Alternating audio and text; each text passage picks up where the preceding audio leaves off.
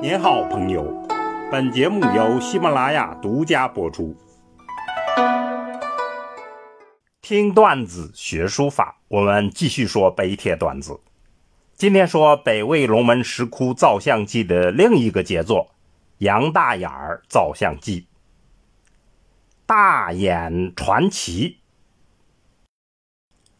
前面我们讲了史平公，加上这个杨大眼。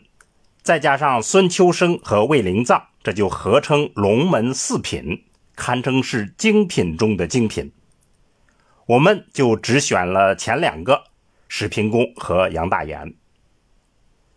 关于杨大眼的基本情况，我们在书法段子里讲过，请大家点击文后的链接来收听。这里我们就不再赘述。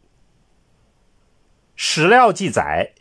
杨大眼是五胡之一的第一人，《魏书》里面有《杨大眼传》，说杨大眼从小受尽了饥寒之苦，恰逢朝廷准备南伐，大眼就去应征，现场表演了他跳走如飞的绝技。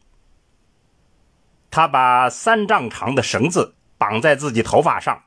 快跑起来，竟能够把绳子凌空拖直，这果然就被看中了。后来就成了将军。在正始三年，杨大眼带兵平定了南方之乱，应该就是在此次凯旋之后，他在龙门造了佛龛，留下了造像题记。题记前面题额上有“义子像”三个字。与孙秋生一样，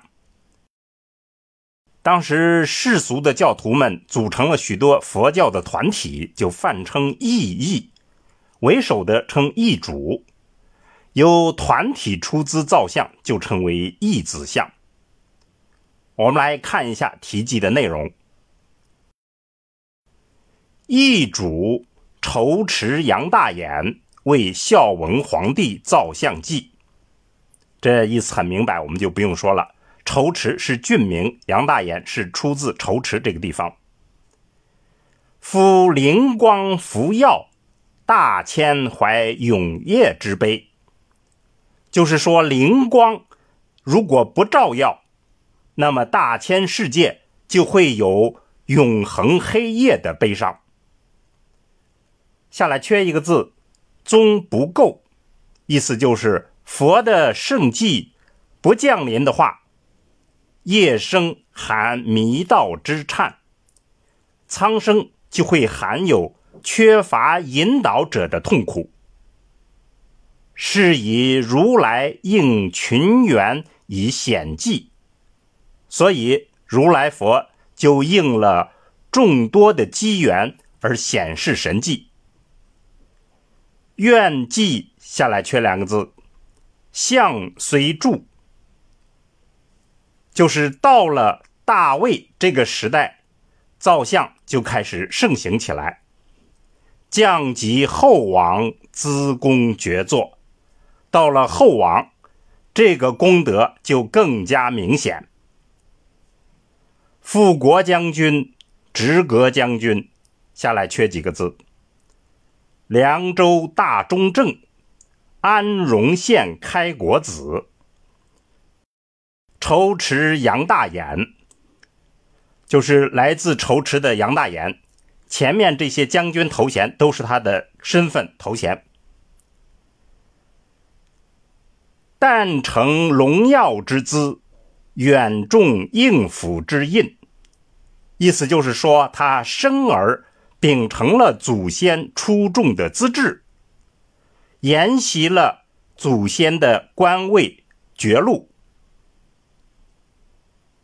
并因其于弱年挺超群于史冠，就是说他的秉性英勇奇特是在幼年时期，到了成年以后就更加挺秀出众，其行也。垂人生于未闻，他的行为垂范仁义之声，在未出名之前，辉光也摧百万于一掌，他挥洒之光芒，可以摧毁百万之众，用一掌。朕英勇，则久与咸害。意思就是表现出他的英勇，那么九州都会为此而惊骇。存世纳，则朝野必复。表现出他侍奉君王的一面，那么朝野都会归附。清王去与三分。扫云经与天路，意思就是为皇室清理了纷乱，扫清了道路。南会继承，镇旅归阙。南方的战乱肃清了，他带着军旅凯旋而归。军次之行，路经石窟。军队行进中间，路过了石窟寺。览先皇之明宗，睹圣圣之历迹。他看见了先皇的遗迹，目睹了圣上的伟业。注目撤销，渲然流感。他注目长空。潸然泪下，遂为孝文皇帝造像一躯，于是就为孝文皇帝造了佛像一尊。凡乃众行，往不备列。凡是佛的各种形象，无不都具备了。堪识济公，是之云耳。五。刻石记下了功德，以示于后人。最后一个字“五”，有人认为是书丹者的名字，但是没有定论。杨大眼儿这种字被称为邙山体。洛阳邙山是北魏皇室的墓葬地，这里后来出土了大量的墓志，其中显示出。成熟楷书的特征，最突出的就是楷书在这个时候从质朴走向高雅。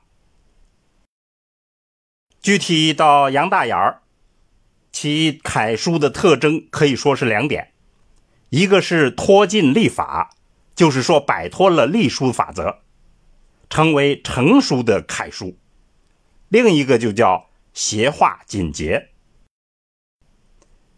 斜画和平画是相对的，楷书的横画向上斜就叫斜画，偏于水平的就叫平画。